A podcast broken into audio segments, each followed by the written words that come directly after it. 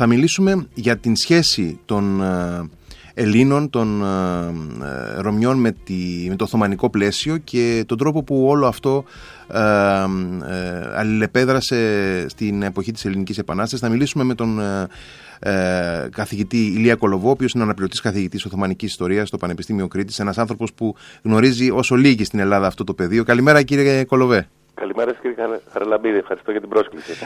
Εμείς ευχαριστούμε πολύ που είστε μαζί μας. Τώρα, ο Οθωμανικός κόσμος χτίστηκε πάνω σε ό,τι είχε επιβιώσει από τον Βυζαντινό και οι χριστιανοί και ελληνόφωνοι απόγονοι των Ρωμαίων της Ανατολής έγιναν υπήκοοι των Σουλτάνων. Πώς οικοδομήθηκε εξ αρχής αυτή η σχέση ανάμεσα σε ένα μουσουλμανικό πολεμικό κράτος και τους Ρωμιούς?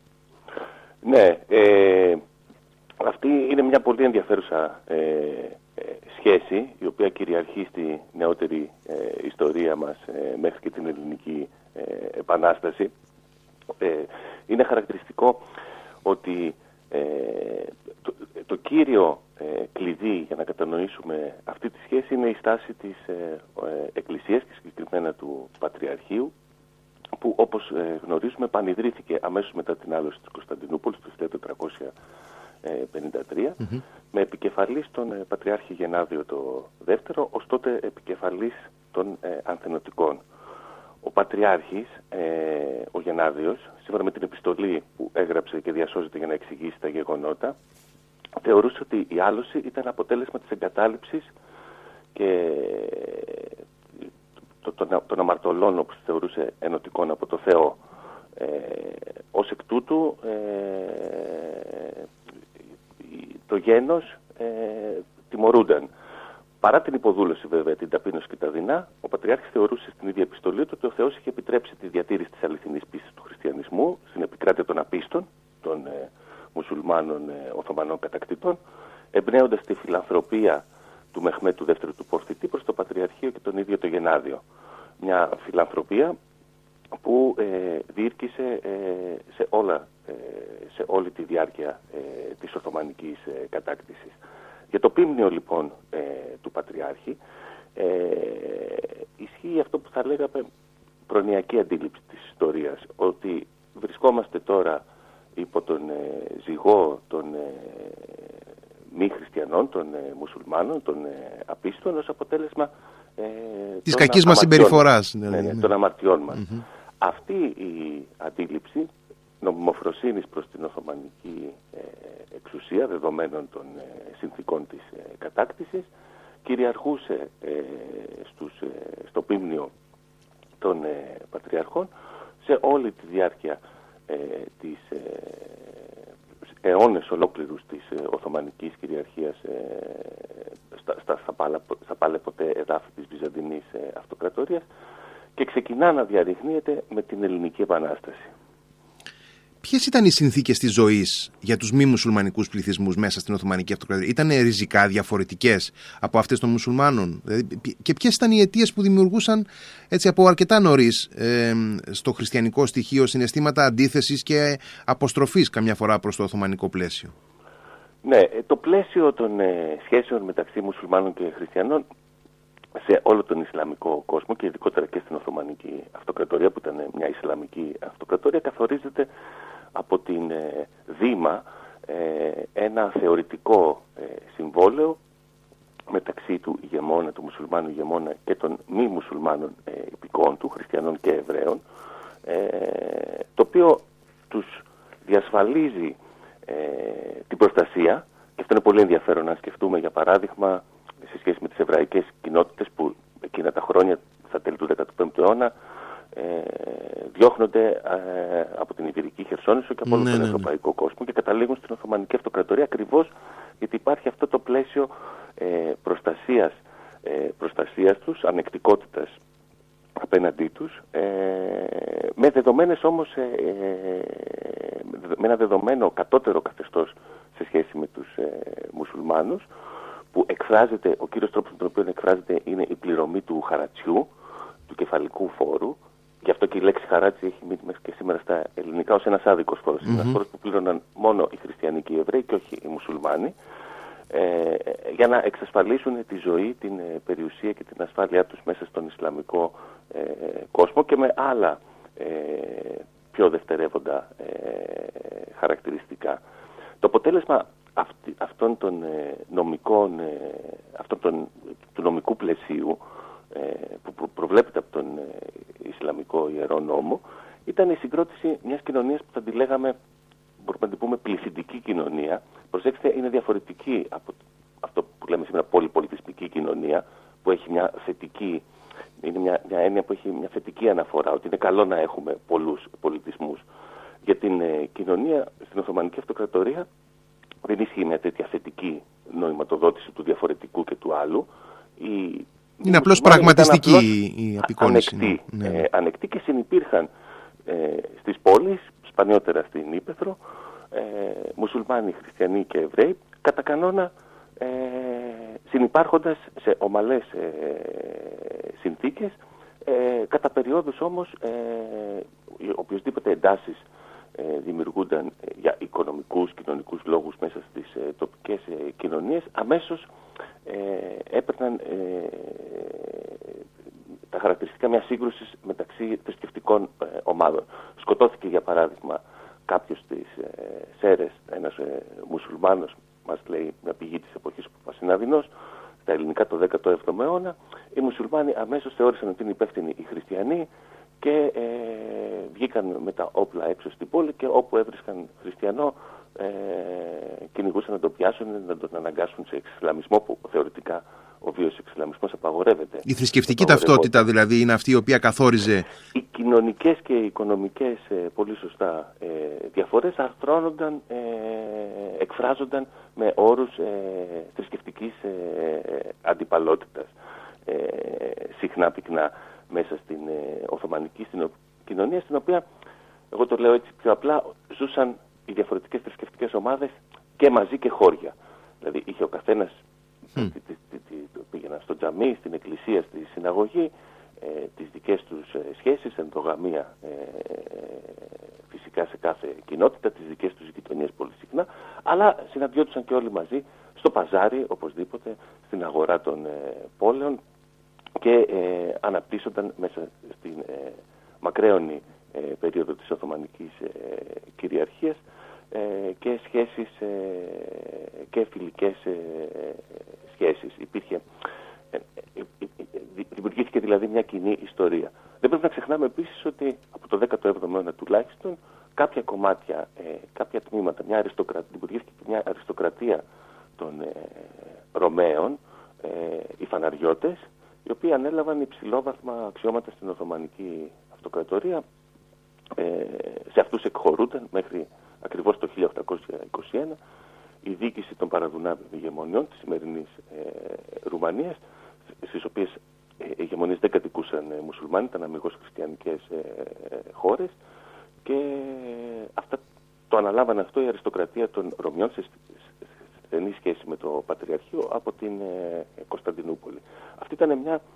Οι φαναριώτες ήταν μια χριστιανική αριστοκρατία και μια οθωμανική ελίτ την ίδια στιγμή, με πολλά κοινά χαρακτηριστικά και με τους μεγάλους πολιτικούς οίκους των Βεζίριδων και των Πασάδων στην Κωνσταντινούπολη.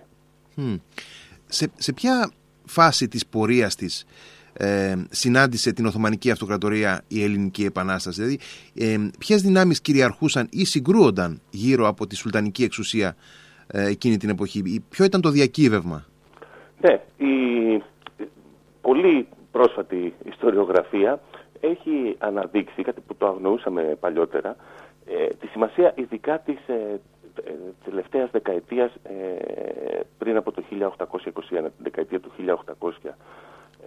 1810, όταν ο τότε Σουλτάνος, ο Σουλτάνος της Ελληνικής Επανάστασης, ο Μαχμούτ ο Β', αφού μετά τη συνθήκη του Βουκουρεστίου το 1812 που έληξε έναν από τους πολλούς Ρωσο-Οθωμανικούς πολέμους, αποδίθηκε σε μια γιγάντια προσπάθεια για να περικόψει την ισχύ των μεγιστάνων των τοπικών αριστοκρατιών που είχαν σχηματιστεί σε όλα τα μήκη και πλάτη της αυτοκρατορίας, ξεκινώντας ήδη από το 17ο αιώνα, και να ανακτήσει τον πολιτικό έλεγχο της Οθωμανικής επικράτειας στην Κωνσταντινούπολη. Η σύγχρονη ιστοριογραφία το περιγράφει αυτό ως έναν πολύ μεγάλο εμφύλιο πόλεμο.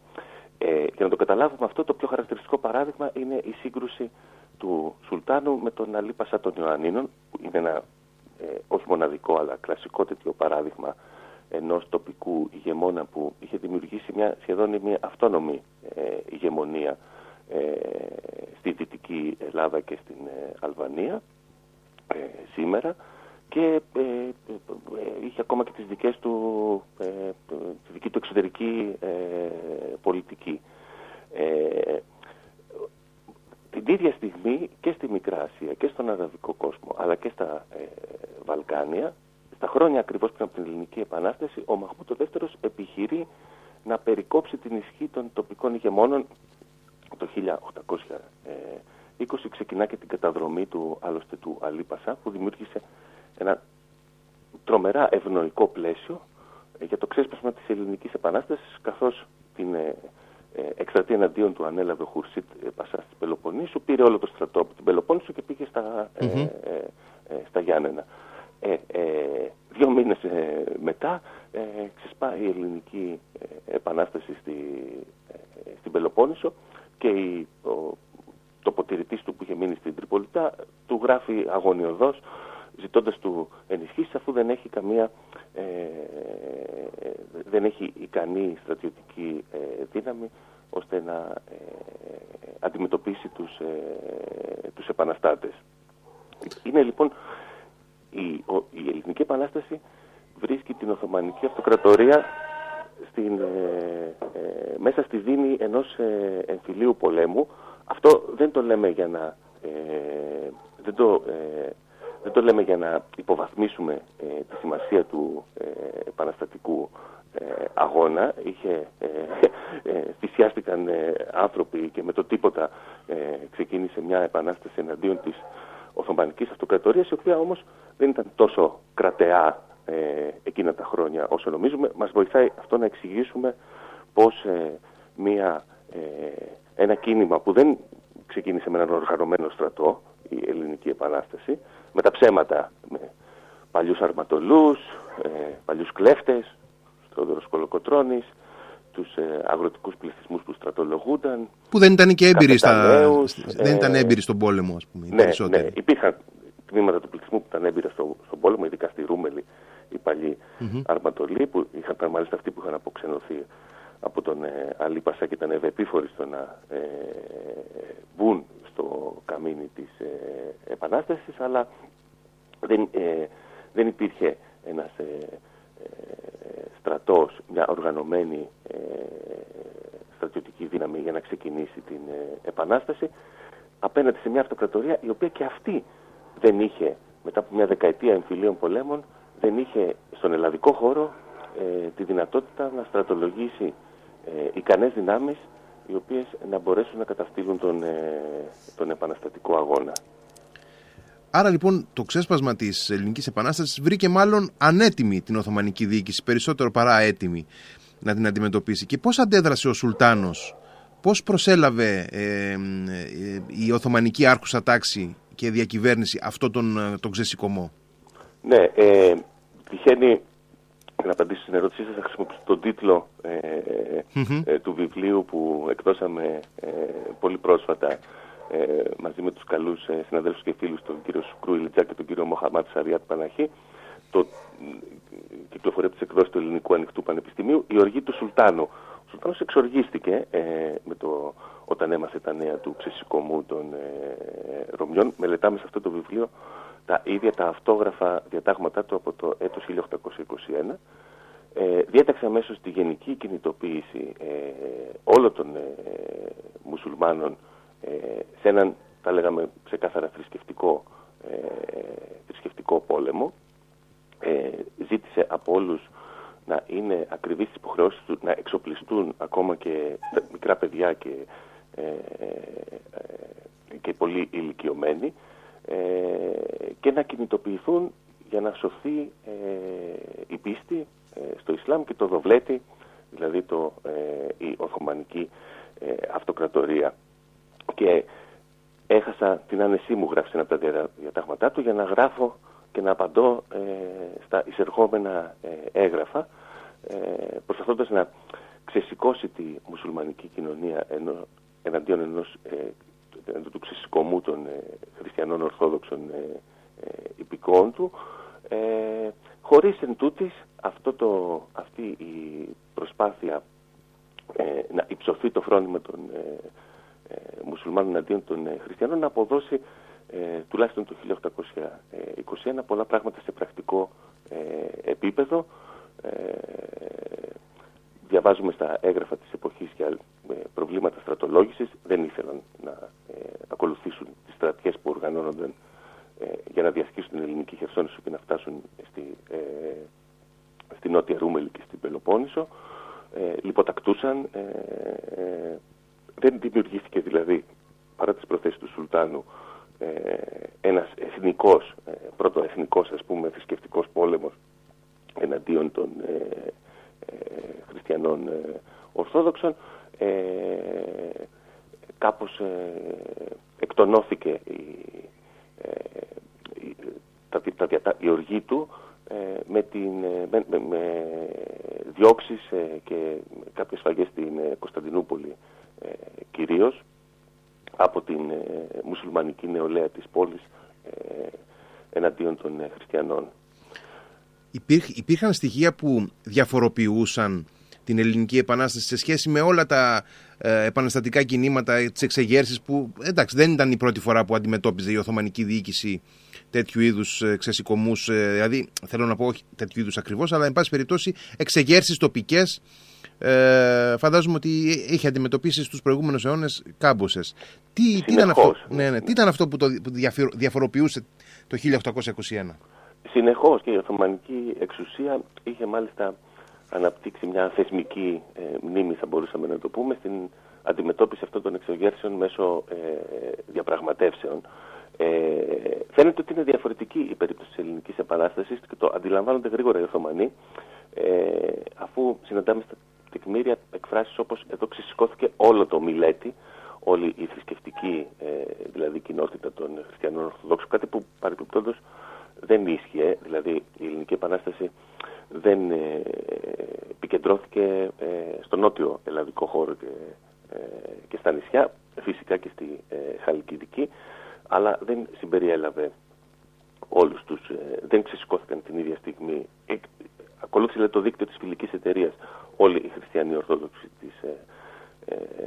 της αυτοκρατορίας. Στην Κωνσταντινούπολη, για παράδειγμα, που υπήρχαν κάποιες ενδείξεις σκόμου, πάντως δεν ίσως λόγω και της άμεσης καταστολής μέσα στην πρωτεύουσα, δεν τους ακολούθησαν όλοι οι χριστιανοί. Όλο το Μιλέτη, όπως αντιλαμβάνονταν οι Οθωμανοί, αντιλαμβανόμενοι διαβάζοντας και τις διακηρύξεις, έναν περί μάχου υπερπίστεως και πατρίδος, περί ενός εθνικού αγώνα. Στη συνέχεια έκαναν μία διαφοροποίηση, η οποία ίσχυσε και όλο τον υπόλοιπο 19ο αιώνα, μεταξύ των όσων εξεγείρονταν και όσων παρέμεναν υπήκοοι στο κρατεό Δοβλέτη και θα έπρεπε να συνεχίσουν στην Κωνσταντινούπολη, για παράδειγμα, στις άλλες πόλεις της Μικράς Ασίας, και θα έπρεπε να συνεχίσουν να προστατεύονται μετά τις πρώτες διώξεις που εκτυλίχθηκαν μέσα στο 1821. Είχε επιπτώσεις η ελληνική επανάσταση και η πρόοδος, η εξέλιξή της στις εσωτερικές έρηδες και συγκρούσεις της Οθωμανικής Αυτοκρατορίας? Δηλαδή, ποια ήταν τα μακροπρόθεσμα αποτελέσματα αυτής της δραστικής μεταβολής που έγινε στα Νότια Βαλκάνια και ιδίως της καταλυτικής παρέμβασης και των μεγάλων δυνάμεων στα ζητήματα του Οθωμανικού κράτους? Ναι, εμείς έχουμε πολύ καλή ερώτηση και σας ευχαριστώ. Συνήθως στην ιστορία και στην ιστοριογραφία μας αντιμετωπίζουμε την ελληνική επανάσταση ως ένα ελληνικό γεγονός, έτσι, τα γενέθλια του ελληνικού κράτους. Θα πρέπει όμως να συμπληρώσουμε στις γνώσεις μας το ότι ήταν ταυτόχρονα και ένα γεγονός για την ίδια την Οθωμανική Αυτοκρατορία, την οποία συγκλώνησε, έδωσε στο Σουλτάνο την ευκαιρία ως μια κατάσταση έκτακτης ανάγκης να προχωρήσει σε ριζικές μεταρρυθμίσεις μέσα στην Οθωμανική Αυτοκρατορία, με την κατάργηση, για παράδειγμα, του σώματος των γενιτσάρων που αντιστεκόταν στις μεταρρυθμίσεις, και μετά ακριβώς μετά το θάνατο του Μαχμούτ του Β', θα πρέπει να θυμόμαστε ότι ξεκινούν οι μεγάλες μεταρρυθμίσεις, η προσπάθεια της Οθωμανικής Αυτοκρατορίας για να σωθεί, να εξυγχρονιστεί ακολουθώντας το δυτικό πρότυπο. Η Ελληνική Επανάσταση ήταν ο μεγάλος και η επιτυχία της, ακριβώς όπως σωστά σημειώσατε, και με την παρέμβαση των μεγάλων χριστιανικών δυνάμεων εκείνης της εποχής, εξανάγκασε την Οθωμανική Αυτοκρατορία να προσπαθήσει να μεταρρυθμιστεί. Ένα εγχείρημα που κράτησε τα επόμενα 100 χρόνια, ενέπλεξε όλους, και τους μουσουλμανικούς αλλά και τους χριστιανικούς και εβραϊκούς πληθυσμούς που παρέμειναν στην Οθωμανική Αυτοκρατορία, και έληξε με το τέλος της μετά το Πρώτο Παγκόσμιο Πόλεμο. Ο πυρήνας των Οθωμανικών μεταρρυθμίσεων ήταν η προσπάθεια δημιουργίας ενός Οθωμανικού έθνους, στο οποίο συμπεριλαμβάνονταν και οι μουσουλμάνοι και οι χριστιανοί και οι Εβραίοι.